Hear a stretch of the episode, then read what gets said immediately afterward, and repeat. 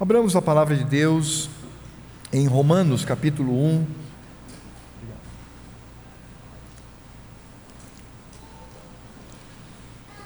Romanos capítulo 1, versos 16 e 17. Nós temos, nesse último mês, falado sobre o dever da evangelização temos falado que evangelizar é muito mais do que simplesmente falar de Cristo e anunciar as boas novas àqueles que padecem em seus pecados.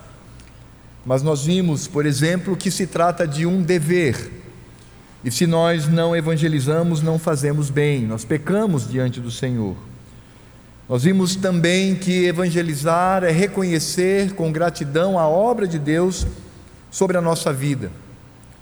Nós também vimos semana passada em Isaías que evangelizar é, sem dúvida nenhuma, reconhecer a salvação e perceber que a evangelização é parte da nossa vida, das nossas atitudes diante do Senhor.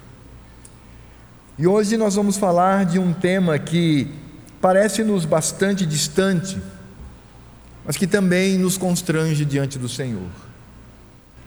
E eu rogo para que o meu coração e o seu coração estejam abertos para discernir o que de fato temos sentido pelo Senhor. E hoje nós vamos falar de vergonha, de se envergonhar. Se envergonhar é simplesmente ficar é, abalado por algo inadequado que acontece ou que está em nós e que nos desqualifica. Isso é se envergonhar. Quando eu me envergonho de algo, é porque este algo me desqualifica. E aí então eu o tenho como extremamente inferior e eu o tenho como algo que me prejudica. Me envergonhar de alguma coisa é olhar para esta coisa, me permitam a expressão, e ter na mente que isto me desqualifica, me diminui e me constrange diante das pessoas. Por vezes nós nos envergonhamos por aquilo que é lícito. A Escritura Sagrada, ela possui uma expressão que é o corar de vergonha diante dos pecados. Então, quando nós nos envergonhamos dos nossos pecados, isso é lícito, é santo, é justo diante do Senhor. Por quê? Porque o pecado nos desqualifica, o pecado nos diminui, o pecado nos suja diante do Senhor. Mas e quando eu me envergonho de Cristo? O que de fato deve constar na minha mente? Aquilo que por vezes eu faço diante do Senhor. E é interessante porque o próprio Cristo fala sobre isto. Ele diz que aquele que se envergonha de mim diante dos homens, eu, na minha vinda, me envergonharei dele diante do Pai. Mas a pergunta é: será que eu posso me envergonhar de Cristo?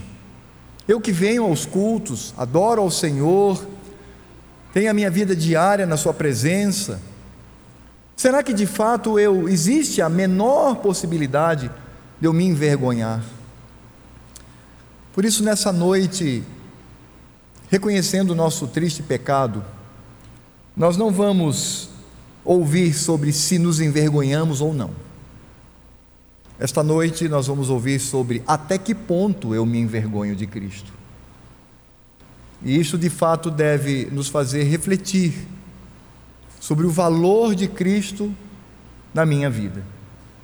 Até que ponto, de fato, o Senhor é aquele por quem estou disposto a morrer, por quem estou disposto a sofrer o dano, por quem estou disposto a fazer qualquer coisa para alegrar o seu coração.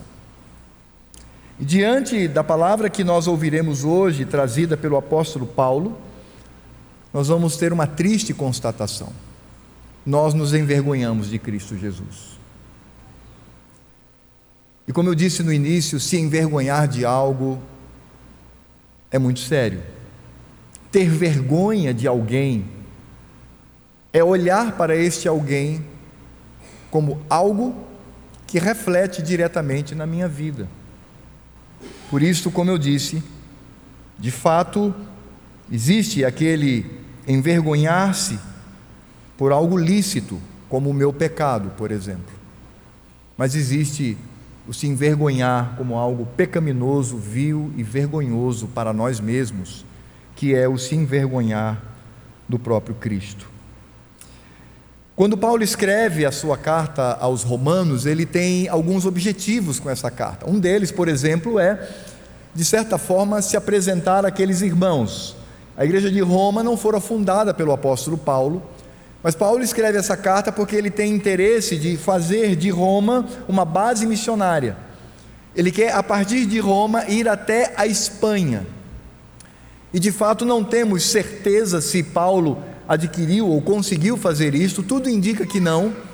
Mas ele, portanto, escreve essa carta se apresentando àqueles irmãos. Mas Paulo também escreve essa carta para falar sobre o nosso andar com Cristo Jesus sobre como crente, como devemos crer e como devemos viver. É uma carta riquíssima.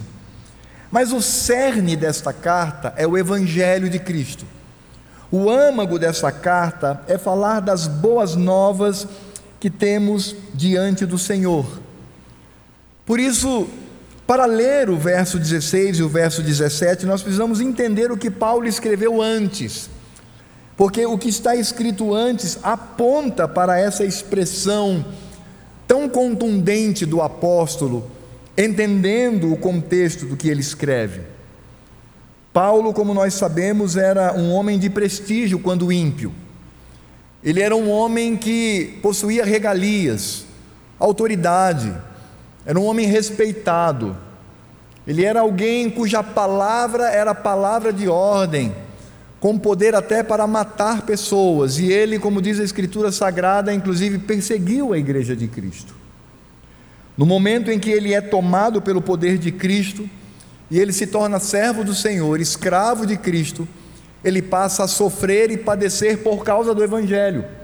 O próprio chamado do apóstolo Paulo lá em Atos nos fala isso, importa ele saber o quanto deve sofrer por causa do Evangelho. E Paulo, que outrora era um homem de extrema autoridade, temido, um homem que andava com a sua cabeça erguida no sentido da vanglória humana, agora é aquele que deve ser baixado num cesto, no muro, à noite, para não sofrer dano.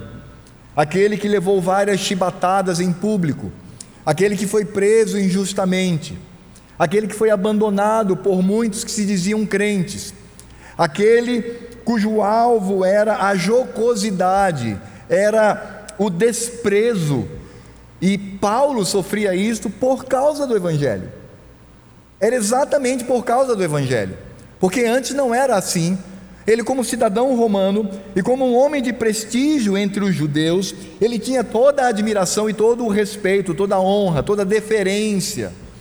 Mas agora, como crente, ele é desprezado e ele é injuriado e ele, ele e tentam envergonhá-lo por causa do evangelho. É por isso então que Paulo, ao escrever aos Romanos, ele, ele já introduz a sua carta falando do seu objetivo e do que é este evangelho. Porque, como nós vemos no verso 1, acompanhe comigo, não é o nosso texto, nosso texto é 16 e 17, mas apenas para entender os dois versos. Paulo inicia dizendo: Paulo, escravo de Jesus Cristo, chamado para ser apóstolo ou enviado, separado para o evangelho de Deus, ou seja, as boas novas de Deus. Por isso, quando Paulo inicia a sua epístola aos Romanos, ele já está dizendo que o Evangelho não é simplesmente um código moral ou um conteúdo moral, o Evangelho não é falar acerca do que deve ser o comportamento humano. O Evangelho é de Deus. Deus é a fonte, é pertencente ao Senhor, é divino, é algo que vem dos céus. E quando ele reconhece isso no verso 1, ele vai demonstrar que o Evangelho é de Deus, porque o conteúdo do Evangelho e o próprio Evangelho é Cristo Jesus. Por isso, no verso 2, ele vai dizer o qual foi por Deus outrora prometido, por intermédio de seus profetas nas sagradas Escrituras, com respeito a seu filho. Paulo então reconhece que o Evangelho de fato é o Evangelho prometido no Velho Testamento. Por isso, Cristo, lá no Evangelho de João 5,39, ele diz: examinai as Escrituras, e ele está se referindo Cristo do, ao Velho Testamento. Ele diz: examinai o Velho Testamento, porque julgai ter ali a vida eterna. E são elas, as Escrituras do Velho Testamento, que testificam de mim. Então, Paulo diz: esse Evangelho não é um Evangelho qualquer, não são boas notícias qualquer, mas vem de Deus prometido no Velho Testamento e se refere a Cristo. Por isso, lendo novamente o verso 3, ele diz: Com respeito a seu filho, qual, segundo a carne, veio da descendência de Davi e foi designado filho de Deus com poder, segundo o espírito de santidade, pela ressurreição dos mortos, a saber, Jesus Cristo, nosso Senhor. Então, o que Paulo está dizendo aqui é muito claro: esse evangelho é divino. É divino porque fora prometido no Velho Testamento. E a promessa do Velho Testamento é Cristo. E Cristo encarnou.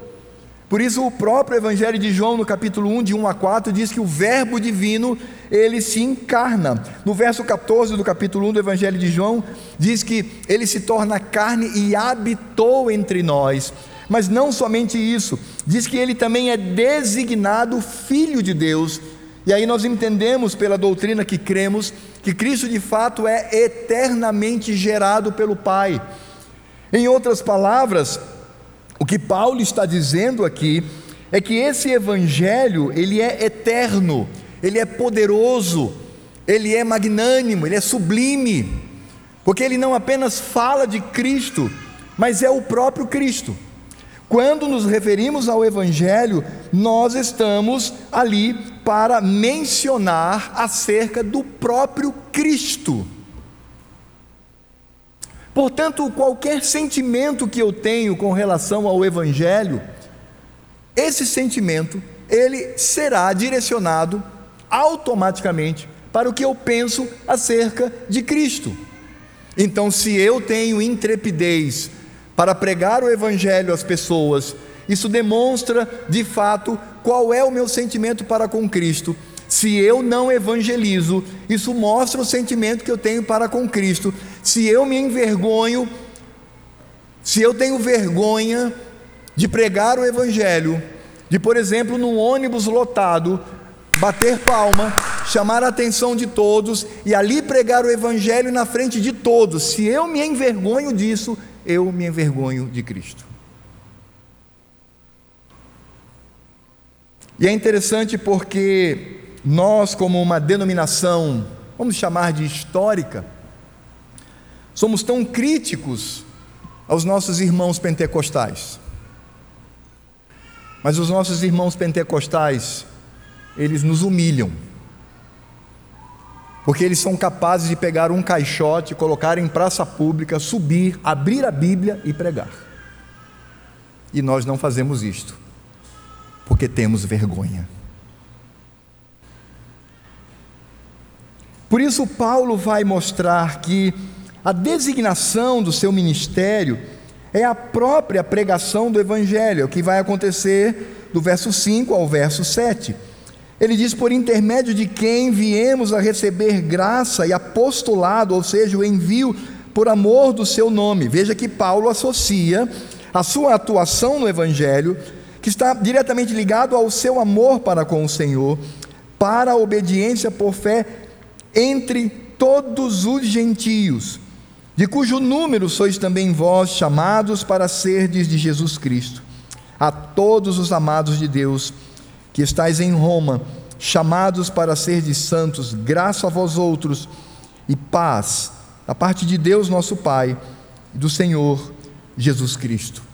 E quando Paulo ele fala que é designado para amar a Cristo, porque é isso que nós vamos entender. Paulo foi designado para amar a Cristo. Como ele vai amar a Cristo? dentre muitas práticas, é pregar o Evangelho. É chegar numa praça como ele fez lá em Atenas, entre os gregos, vendo uma série de ídolos, aquilo inflama o seu coração. E ele, numa voz irônica de minha parte, ele, como um bom pentecostal, naquela praça pública, ele prega para os transeuntes. Ele fala do verdadeiro Deus, que é denominado de o Deus desconhecido. Ele é sábio para perceber a oportunidade para pregar o Evangelho.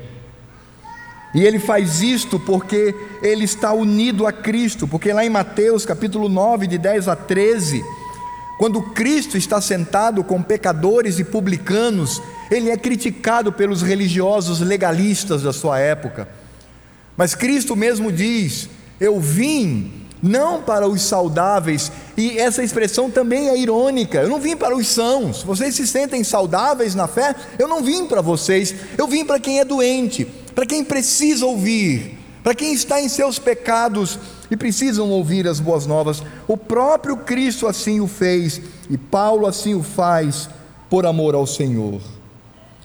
Por isso, Paulo tem o desejo de estar ali em Roma por causa de Cristo e do seu Evangelho, é o que ele vai dizer do verso 8 ao verso 15. Não vamos ler por questão de tempo, mas é exatamente o que ele discute. Ele primeiro começa falando da essência do Evangelho, do que é esse Evangelho para ele, que não é outra coisa senão o próprio Deus, tendo Cristo como conteúdo, e ele então vai pregar, porque esse Evangelho é prometido no Velho Testamento e se cumpre em Cristo eternamente gerado. E nisso então, Paulo diz que quer ir a Roma para pregar o Evangelho. E de fato ele cumpre a sua palavra, porque ele vai para Roma como preso, ele fica atado a um soldado, e a Escritura Sagrada nos diz que esse soldado ouvia 24 horas o Evangelho, e muitos foram alcançados pelo poder de Deus, a ponto de Paulo dizer: muitos da casa de César, da corte do imperador, mandam saudações a vocês, porque são de Cristo, porque ali estava alguém que é luzeiro, estava ali a luz e o sal, refletindo de fato a pregação do Evangelho. E é claro que esse contexto na vida do apóstolo é o contexto de sofrimento. Ele sofre por causa disso, ele é perseguido por causa disso, ele é humilhado por causa disso, ele apanha por causa disso, ele é ameaçado por causa disto. Portanto, humanamente falando, Paulo tinha todos os motivos para se envergonhar. Ele tinha todos os motivos para olhar ao Evangelho como algo que o prejudica. Mas é claro que Paulo sabia que quando ímpio tinha prestígio, mas como crente, ele sofre humilhações por amor a Cristo. Por isso, nessa noite, nós não falaremos se temos ou não vergonha de Cristo. Essa noite, nós vamos avaliar qual é a profundidade dessa vergonha que nós temos de Cristo. E isso, de fato, é triste para nós. E é uma realidade. Porque contra fatos armados não há argumento. Romanos capítulo 1, 16 a 17 diz assim: acompanhe comigo, por favor. Pois não me envergonho do Evangelho, porque é o poder de Deus para a salvação de todo aquele que crê, primeiro do judeu e também do grego. Visto que a justiça de Deus se revela no Evangelho de fé em fé, como está escrito o justo viverá por fé. Oremos. Senhor Deus e Pai, muito obrigado por tua graça e misericórdia. Obrigado também por tua palavra que nos humilha, que nos envergonha de fato, não por causa do Evangelho, mas por causa de nós mesmos. Mas nós te louvamos porque o Senhor concede oportunidade para que nos arrependamos para que venhamos a achar lugar de arrependimento e venhamos a viver esse Evangelho conforme a tua vontade, meu Pai. Sabendo que o nosso amor para contigo se reflete em todas as áreas, inclusive a área do envio, porque fomos enviados para pregar o Evangelho. Foi isso que Cristo disse, foram as suas últimas palavras aqui antes de subir. E que o Senhor nos ajude, e nesse sentido, venhamos a glorificar o teu santo nome. Ó oh, Pai, obrigado porque mais uma vez, graciosamente, o Senhor nos adverte para que estejamos no centro da tua vontade. Nós te louvamos em nome de Cristo, a quem afirmamos amar, e o que fizemos nesse culto, glorificando o seu santo nome. Amém.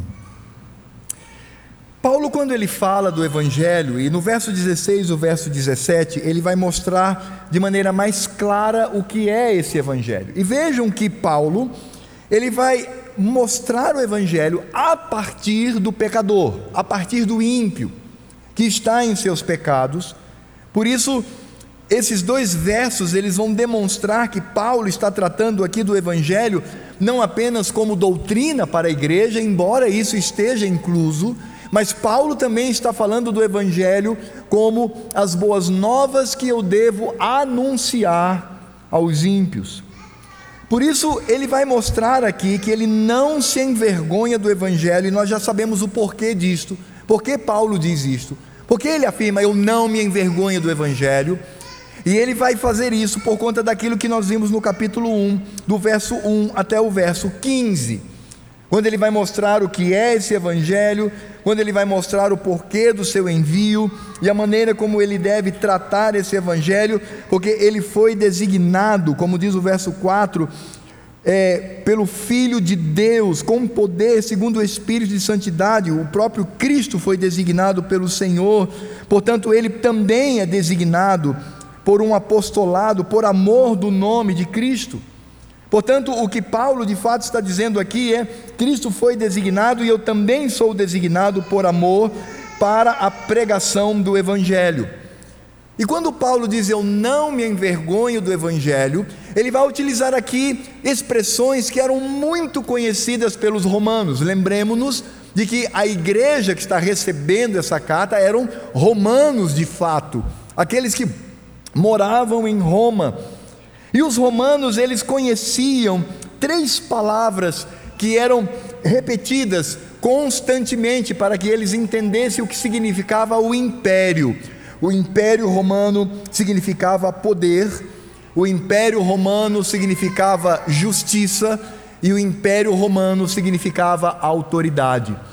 Quando um romano ele se reportava ao império, ele tinha no seu coração e na sua mente exatamente esse conceito: o conceito de que o império romano é poder, o império romano é justiça, o império romano é autoridade.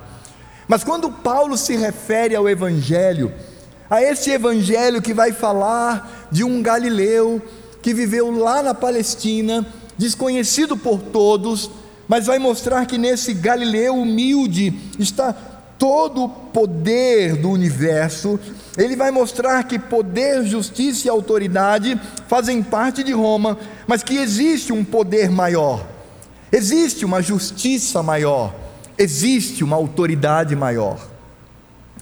É por isso que, falando da essência do Evangelho, ele diz: Pois não me envergonho do Evangelho, porque é o poder de Deus, não é o poder de Roma não é o poder de César, mas é o poder de Deus.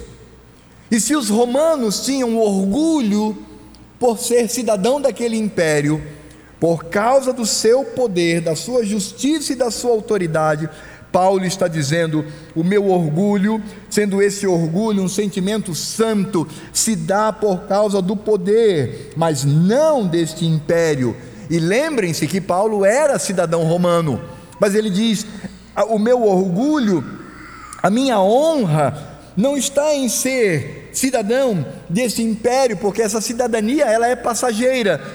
O meu orgulho, a minha honra é porque eu tenho o poder de Deus sobre mim. E esse poder se dá exatamente pelo Evangelho. Portanto, o Evangelho é o poder de Deus, e Paulo nos diz que é o poder para salvação pela fé. Veja que Paulo ele vai colocar aqui em paralelo dois termos que ele repete, que é Evangelho e fé. Boas novas e a fé que a pessoa possui, sendo esta fé uma dádiva do Senhor. Por isso, não me envergonho do Evangelho, porque é o poder de Deus para a salvação de todo aquele que crê. Essa palavra traduzida por, pelo verbo crer significa ter fé. Então nós poderíamos também entender da seguinte maneira: Pois não me envergonho do Evangelho, porque é o poder de Deus para a salvação de todo aquele que possui fé. Primeiro do judeu, porque Cristo veio no meio deste povo, se espalhando pelos gentios. Então eu não me envergonho, porque, a despeito, ou não obstante o fato de que o Evangelho tem sido a causa dos meus sofrimentos, da minha humilhação nessa terra, ele é o poder de Deus. E não apenas isto, mas esse Evangelho que é o poder de Deus que salva por meio da fé, também é a justiça de Deus que se revela no próprio Evangelho de fé em fé. Então, entendamos o argumento de Paulo. Primeiro, ele diz: o Evangelho é o poder de Deus que salva pela fé. Segundo, a justiça se revela no Evangelho de fé em fé. É isso que ele vai dizer no verso 17: visto que a justiça de Deus se revela no Evangelho de fé em fé, como está escrito o justo viverá por fé. Portanto, quando Paulo ele utiliza as duas expressões fé e evangelho, ele está aqui demonstrando tanto o poder do evangelho como a justiça revelada neste evangelho. Esse de fato é o ponto do apóstolo, porque ele reconhece isto. E quando ele utiliza a expressão aqui, visto que a justiça de Deus se revela no evangelho de fé em fé, ou seja, partindo da fé, indo para a fé, tendo a fé como toda a sua dimensão, ele diz: isso está baseado num texto que diz: o justo viverá por fé. O texto que Paulo utiliza aqui o justo viverá por fé, e ele vai utilizar aqui a tradução da Septuaginta. Esse texto é uma citação direta de Abacuque, capítulo 2, verso 4. Só que, quando nós olhamos para Abacuque, capítulo 2, verso 4, nós vamos entender o que está escrito ali. E isto, por vezes, gera inicialmente uma contradição. Porque Paulo está dizendo que a salvação vem pela fé e a justiça de Deus se manifesta pela fé, mas ele vai usar um texto que diz exatamente isso: Eis o soberbo, a sua alma não é reta nele, mas o justo viverá pela sua fé. Só que quando nós olhamos para Abacuque, capítulo 2, verso 4, nós vamos ver ali um paralelismo que é de fato a estrutura literária utilizada pelos hebreus no passado.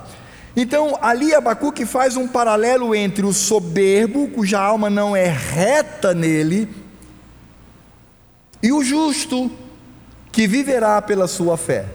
Em outras palavras, o que de fato Abacuque está dizendo é: o soberbo vive na sua soberba e no seu pecado, mas o justo vive por sua retidão.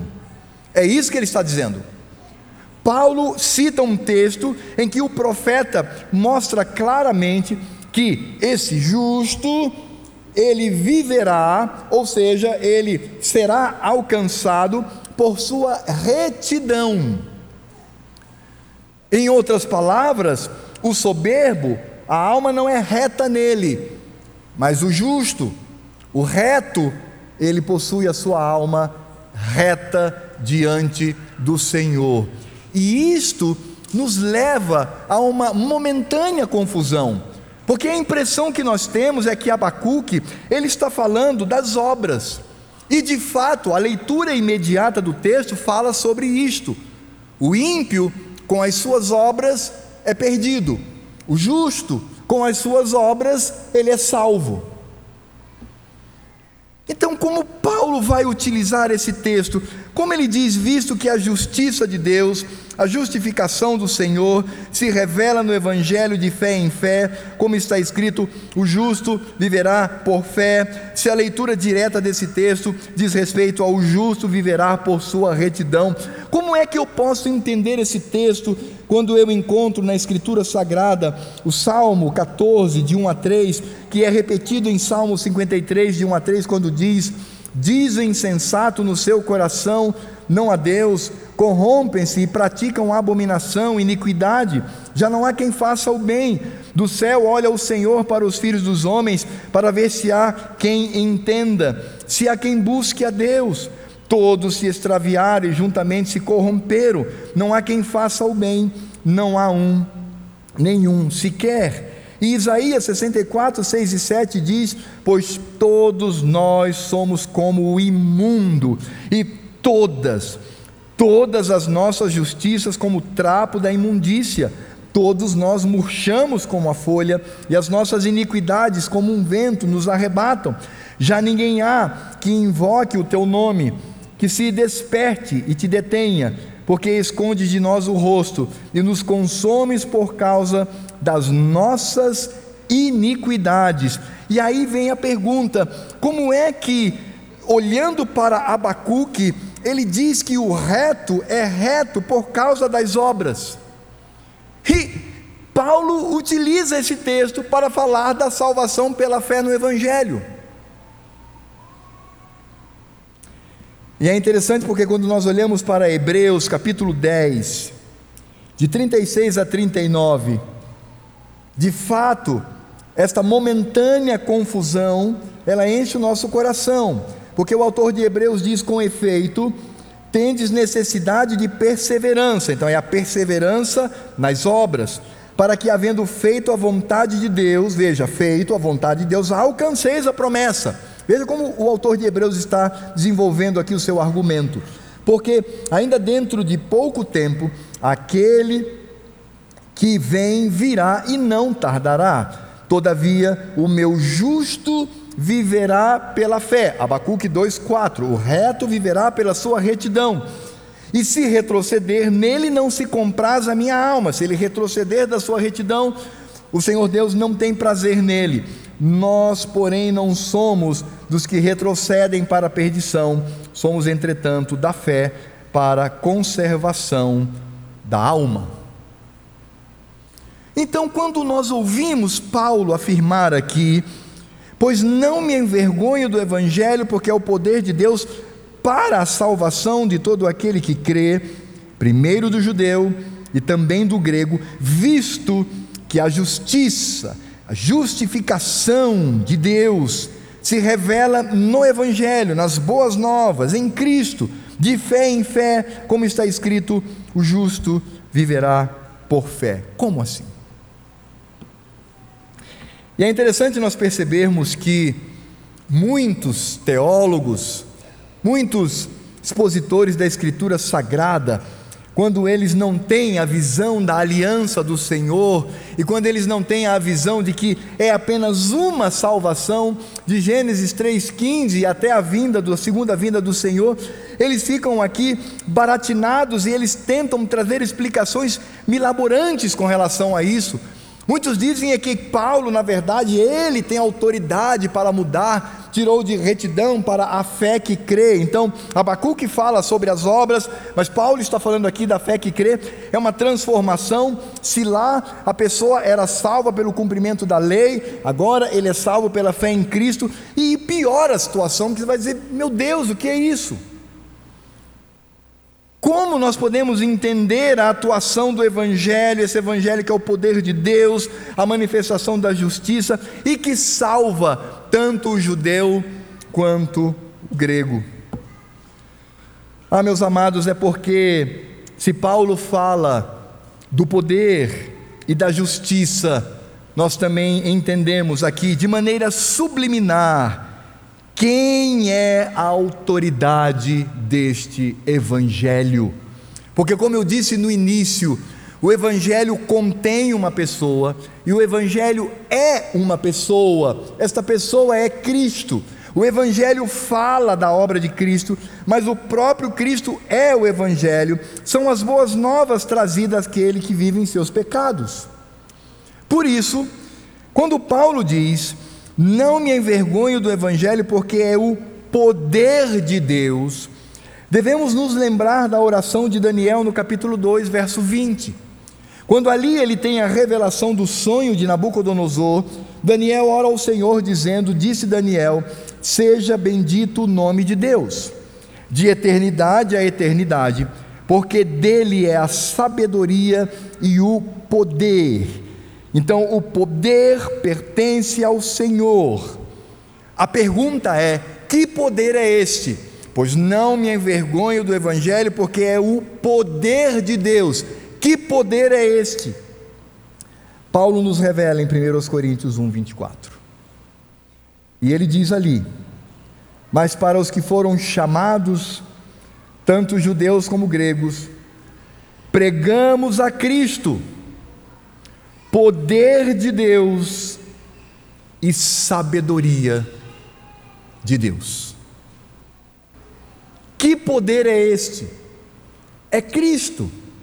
E veja que Paulo, em 1 Coríntios 1, 24, ele está falando isto que eu prego, as boas novas que eu prego, tanto a judeus como gregos, para que sejam libertos dos seus pecados, é Cristo, porque Cristo é o poder de Deus, é a sabedoria de Deus.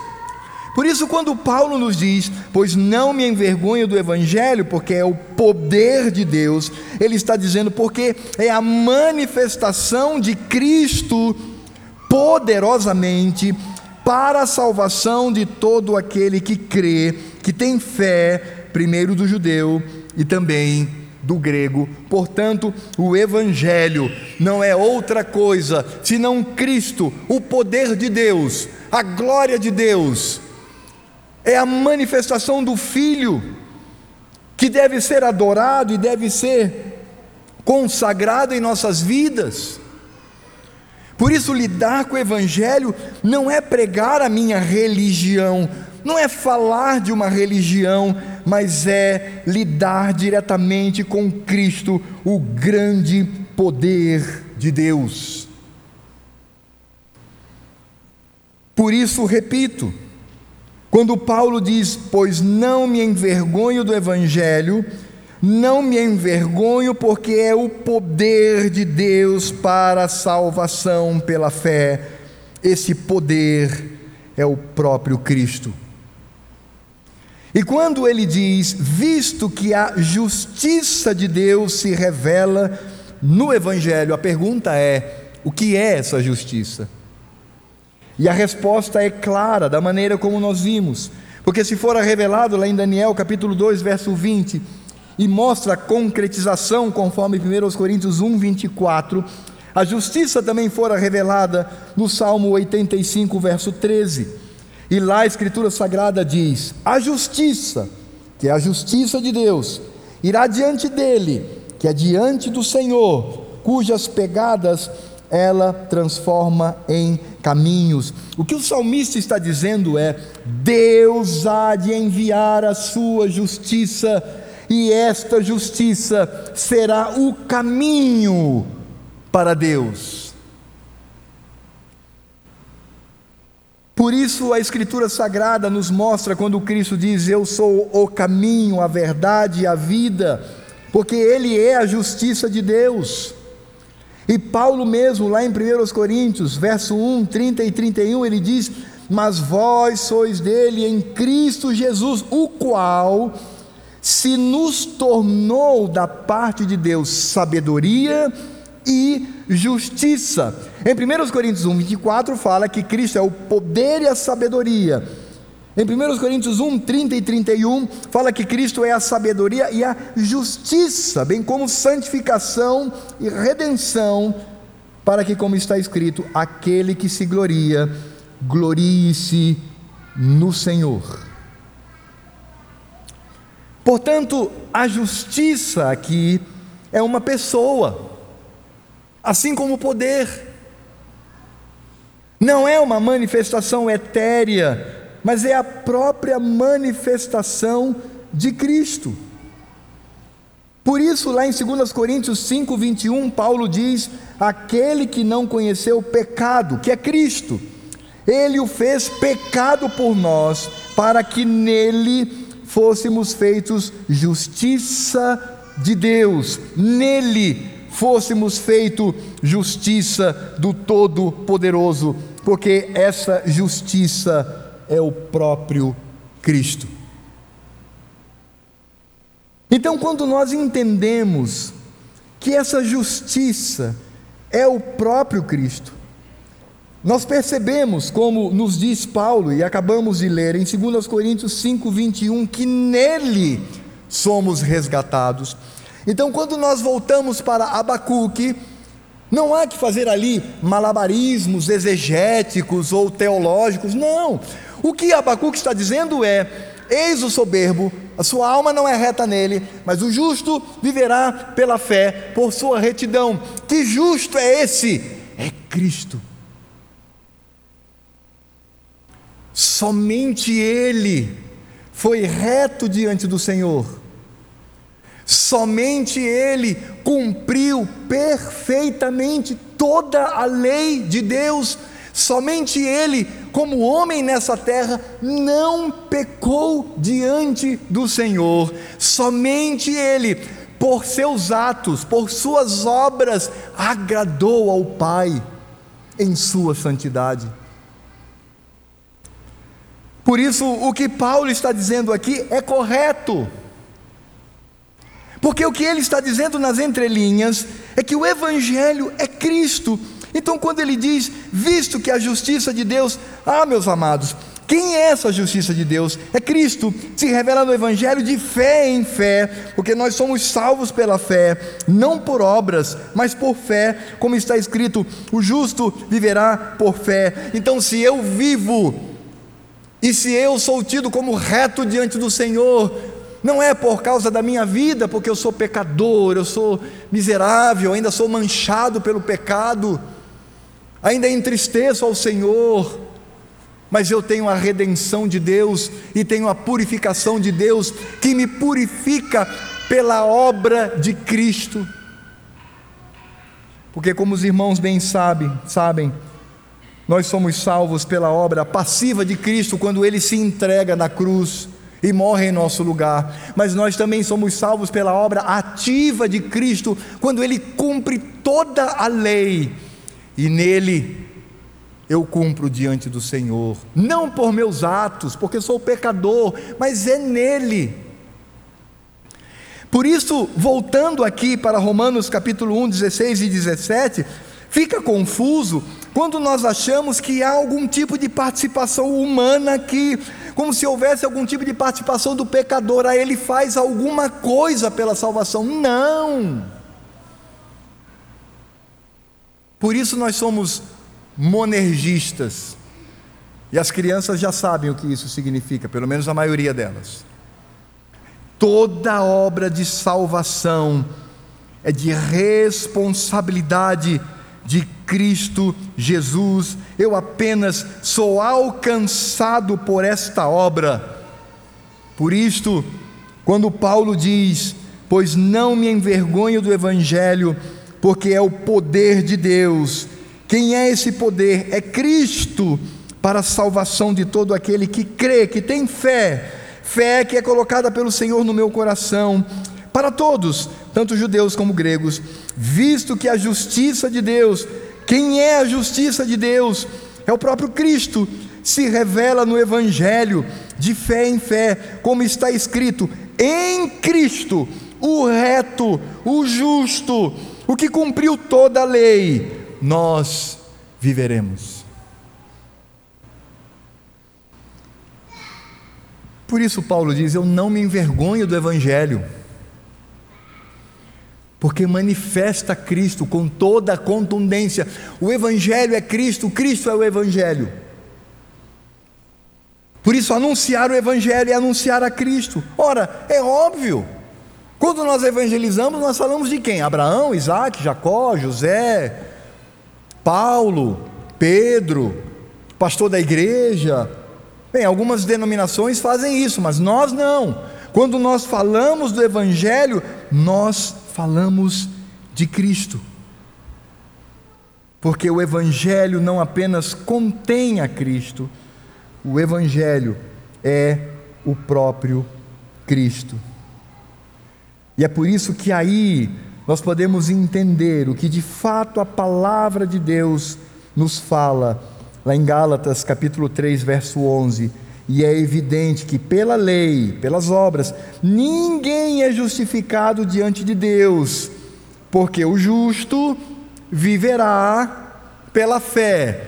Paulo repete Abacuque, capítulo, eh, capítulo 2, verso 4, novamente, mas veja que contexto lindo, ele diz assim: é evidente que pelas obras ninguém é justificado diante de Deus, porque nós nos tornamos justos pela fé em quem? Em Cristo, o reto, cujos atos trazem absoluta retidão.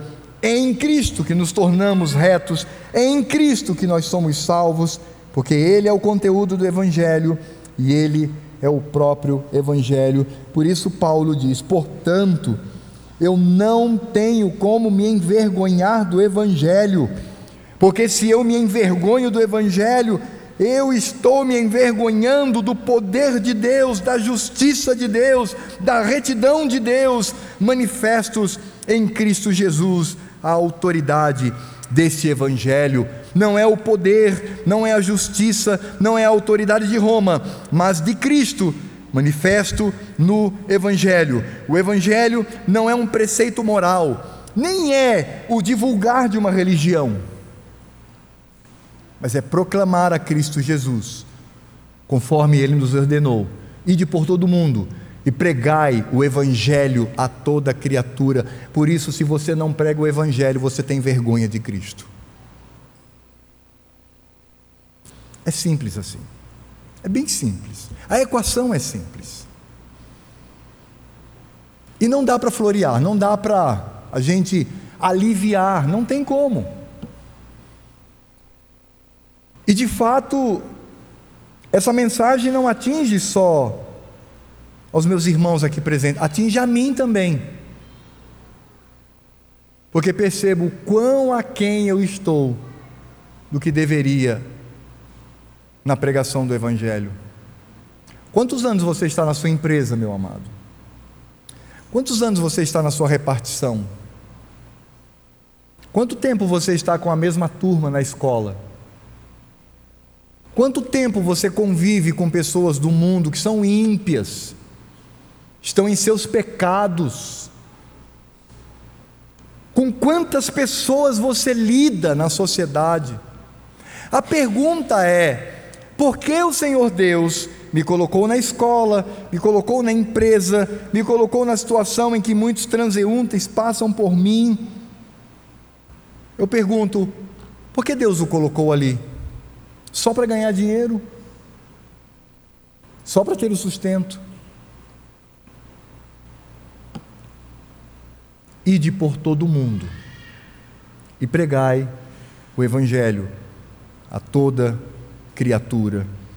Porque conforme Paulo nos mostra aqui, ou nós não nos envergonhamos do Evangelho, ou nós nos envergonhamos do Evangelho. E isto não é demonstrado com palavras, isto é demonstrado com atitudes. Pense bem. Eu olho para a minha própria vida e é como se eu perguntasse: por que, que Deus colocou um pastor numa universidade federal? Será que foi para mostrar que crente é inteligente? Mostrar que protestante é bom naquilo que faz? Será que Deus me colocou ali para que os holofotes venham a mim e digam: nossa, olha só, ele é cristão, mas também Será que foi para isto? ou Deus me colocou ali para buscar almas perdidas e carecem de ouvir do Evangelho. Porque uma coisa é certa, meus irmãos, já estou ali há quase 30 anos. Se eu não prego o Evangelho ali, eu não prestei para nada. Nada. Porque eu me importei tanto com a formação acadêmica desses alunos, sem me importar com o real sentido de eu estar ali, que é pregar o Evangelho de Cristo. E se eu não prego o Evangelho de Cristo naquele lugar, eu, Alfredo, é porque eu me envergonho de Cristo. Por isso nós precisamos sair daqui refletindo muito sobre isto. A ênfase no evangelizar não é tendo em primeiro lugar o crescimento da igreja, porque a igreja cresce, Deus é, Deus é, é, é, é misericordioso, Deus é bom, quando as pessoas evangelizam, pessoas são alcançadas pelo poder dele e vêm, se agregam a nós, sem dúvida nenhuma. Isso também nos alegra. Mas o ponto principal é se de fato eu amo a Cristo e lhe sou obediente. Por isso, idosos, falem de Cristo. Adultos, falem de Cristo. Adolescentes, falem de Cristo. Crianças, minhas crianças, falem de Cristo. Porque assim podemos afirmar, como nosso irmão pecador Paulo, mas que é diminuído ao extremo para que Cristo brilhe, pois não me envergonho do Evangelho, porque é Cristo, porque é o poder de Deus, que é Cristo, para a salvação, porque Cristo é o Salvador, de todo aquele que crê, porque possui fé, porque recebe de Deus por causa de Cristo, tanto para judeus como gregos, não há acepção de pessoas. Visto que a justiça de Deus, que é Cristo, se revela no Evangelho, que é Cristo, de fé em fé, dada por Cristo, como está escrito: o justo viverá pela fé, eu viverei em Cristo e por causa de Cristo. Por isso, quando Paulo diz, não me envergonho do Evangelho, ele está dizendo, não me envergonho de Cristo. Quais são as aplicações que nós poderíamos trazer aqui nessa noite? Para a nossa reflexão e para que reflitamos isso ao longo da semana. São três. A primeira, amados, é que se envergonhar de Cristo é algo muito sério, conforme Lucas 9, 26. E aí eu vou pedir para que você abra a Escritura Sagrada nesse texto para lermos juntos. Lucas, capítulo 9, verso 26. Vamos ler com temor e tremor esse texto e perceber o quão sério é esse assunto da evangelização diante do Senhor. Lucas 9, 26. Leiamos todos juntos. Porque qualquer que de mim, vamos ler todos juntos? Vamos lá? Porque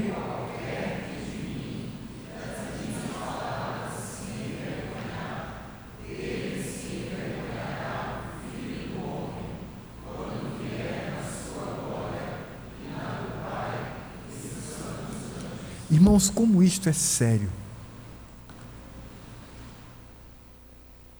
Porque, como eu disse no início deste sermão, entendendo bem o meu contexto, o meu contexto pessoal, a questão aqui não é descobrir se eu me envergonho ou não, é descobrir a dimensão dessa vergonha. É bem simples assim. Interessante porque olhando para a minha vida, o meu cotidiano, não é? lido com irmãos crentes, isso é bênção, já são todos evangelizados, não é? A gente fala da doutrina, da escritura sagrada, mas eu também faço academia, eu também vou à universidade, eu lido com pessoas, eu me encontro em lugares furtivos, e a pergunta é: ó oh, Alfredo, você tem se envergonhado de Cristo ou você tem aproveitado para falar acerca do poder, da justiça, da autoridade, do reto, da salvação que é Cristo Jesus? Porque Ele mesmo ordenou e isso manifesta não apenas obediência, mas também amor por Ele. Os irmãos se lembram que no primeiro sermão, quando falamos sobre os leprosos, eu dei aquele exemplo quando Deus, por exemplo, na sua graça, utilizando a medicina ou não, cura um ente querido, ou quando um filho passa num concurso, num vestibular, ou quando mesmo eu alcanço êxito, como nós não nos envergonhamos de falar para estranhos até acerca disso. O mesmo sentimento deve ser com Cristo Jesus. E o que me humilha, e o que traz temor ao meu coração pessoal, é que o meu amor para com Cristo está diretamente ligado ao que eu falo dele, sobre ele, às pessoas. Diretamente ligado. Como isso corrói o meu coração e como eu me envergonho diante do Senhor. Como me envergonho. Porque é um bálsamo entender que falar de Cristo é falar do que há de mais precioso na nossa vida. Por isso, em segundo lugar, amados, nós precisamos entender, como vimos até aqui, quem é o Evangelho e o que é o Evangelho, e é o próprio Cristo, é Ele mesmo. E é interessante porque, quando nós entendemos isto, nós vamos entender que evangelizar não é apenas falar da minha fé, mas é falar do poder da justiça, da salvação, da retidão de Cristo Jesus. E isto pode ser feito de tantas maneiras, tantas maneiras. Quem sabe você convivendo com alguém tanto tempo, você pode chegar para ele e falar assim: rapaz, eu vou fazer uma pergunta metafísica para você, né? Metafísico significa falar das coisas voltadas ao espírito. Diga lá qual é a pergunta. Rapaz, quando você morrer, você vai para onde? Faça essa pergunta. Veja a resposta da pessoa. E se ela disser, não, se eu morrer, acaba tudo, não tenho alma, não tenho nada. O que você vai dizer para ele? Vai dizer, rapaz, não é assim não, você tem. Isso foi dado por Deus. E o Senhor Deus possui propósitos, Ele tem um povo nessa terra, que só pode ser alcançado por causa de Cristo. E fale, se ele vai rejeitar ou não, é a questão dele com o Senhor Deus. Mas você falou, não se envergonhou, e mencionou acerca de Cristo. Como eu disse, discutimos sobre tantas coisas nessa vida, discussões lícitas, corretas e santas, mas não tratamos do essencial, que é a evangelização, porque eu preciso entender o que é o Evangelho. Repito, Evangelho não é partilhar de uma religiosidade, Evangelho é falar de um poder, de uma justiça, de uma salvação e de uma retidão que apontam para Cristo Jesus. E o que nos consola nisso, vem como terceiro e último ponto da minha aplicação, é que Cristo é o nosso maior motivo para sentirmos honra e orgulho santo nessa terra, sabendo que não depende de nós a conversão de quem quer que seja. Você pode passar o ano inteiro falando de Cristo, e neste ano ninguém ninguém se manifesta positivamente com relação ao Evangelho. Você não tem que ficar pensando, meu Deus, onde é que eu estou falhando? Será que o que eu falo?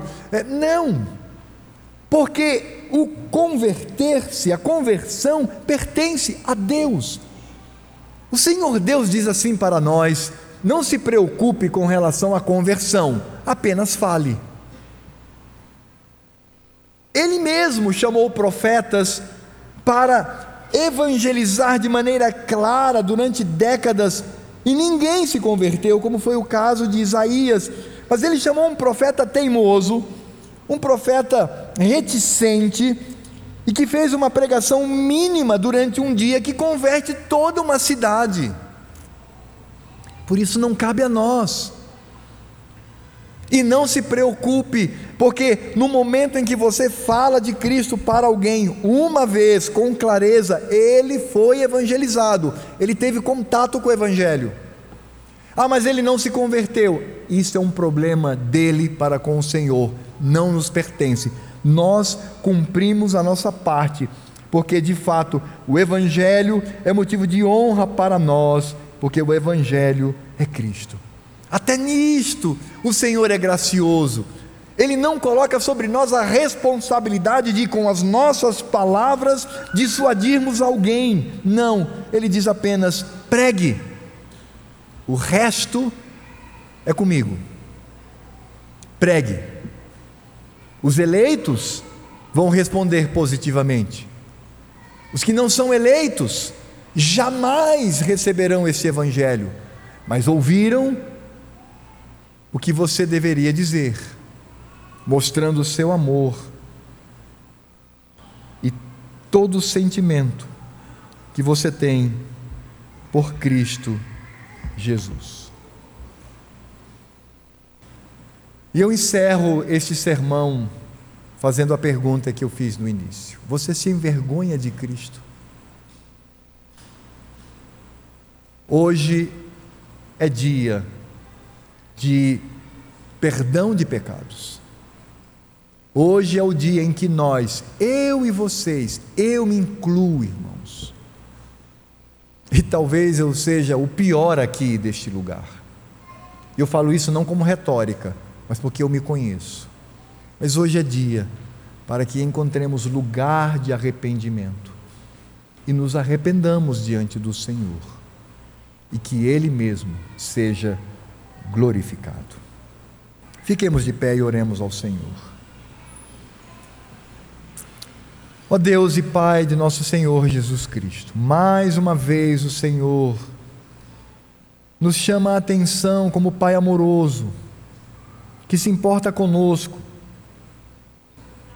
e que diante de uma convulsão nacional, política e econômica, aqui neste lugar santo e bendito, o Senhor nos traz aquilo que importa, que é a glória de teu Filho.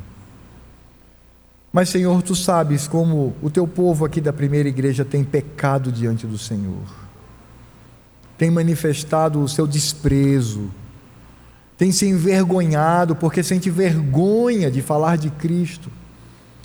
Ó Senhor, muda nosso coração, muda nossa mente, meu Pai. Que não sejamos contristados apenas neste momento, mas que ao longo da semana sejamos desafiados a falar do Evangelho. Quem sabe dentro de uma lotação, quem sabe na fila de um banco, quem sabe atendendo alguém no balcão, quem sabe convivendo com alunos. Ó oh, Senhor, ajuda-nos a sermos corajosos na demonstração do nosso amor para contigo. Por isso, dispersa-nos, ó Deus, no meio dessa sociedade corrupta e pecadora. Que esta sociedade saiba que no meio dela há luz e sal, há luzeiros, há embaixadores do Evangelho, há enviados a falar acerca do poder da justiça, da salvação e da retidão de Cristo Jesus. Obrigado porque o Senhor nos perdoa. Obrigado porque o Senhor é paciente para conosco. E ajuda-nos a mudarmos a nossa rotina, meu Pai. A começar deste púlpito. Que mudemos a nossa rotina. E que sejamos pregoeiros da verdade. Porque é ordem do Senhor. Porque manifesta o nosso amor porque traz à lembrança o teu poder salvífico e também manifesta o teu poder e justiça de salvar o pecador que vive em seus pecados.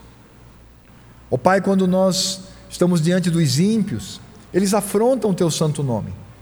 Portanto, que sejam advertidos. E aqueles que responderem positivamente ao Evangelho se tornarão adoradores do Senhor.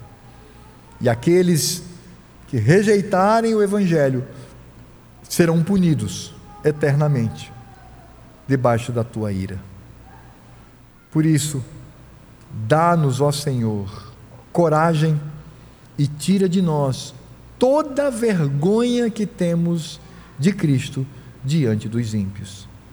E que sejamos pregadores do Evangelho.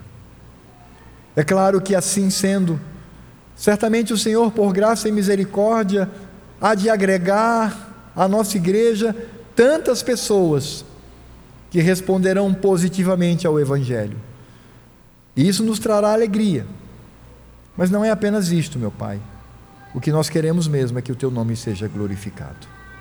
Obrigado, Senhor, porque mais uma vez, pacientemente, amorosamente, paternalmente, o Senhor nos adverte e nos concede o caminho do arrependimento, do perdão e da conversão, para que o meu coração se converta de um coração envergonhado a um coração que se orgulha e que tem toda a honra de falar de Cristo aos pecadores. E que a graça do Senhor Jesus, o amor de Deus Pai e toda a obra do Espírito Santo estejam sobre esta amada igreja, formada por pregoeiros do Evangelho espalhados por essa terra e por toda a igreja de Cristo genuína, espalhada pelo mundo, onde delas se ouve a pregação do Evangelho, até que ele venha e nos leve para que estejamos eternamente na tua presença. Por isso, mais uma vez afirmamos: Maranata, vem Senhor Jesus. Amém.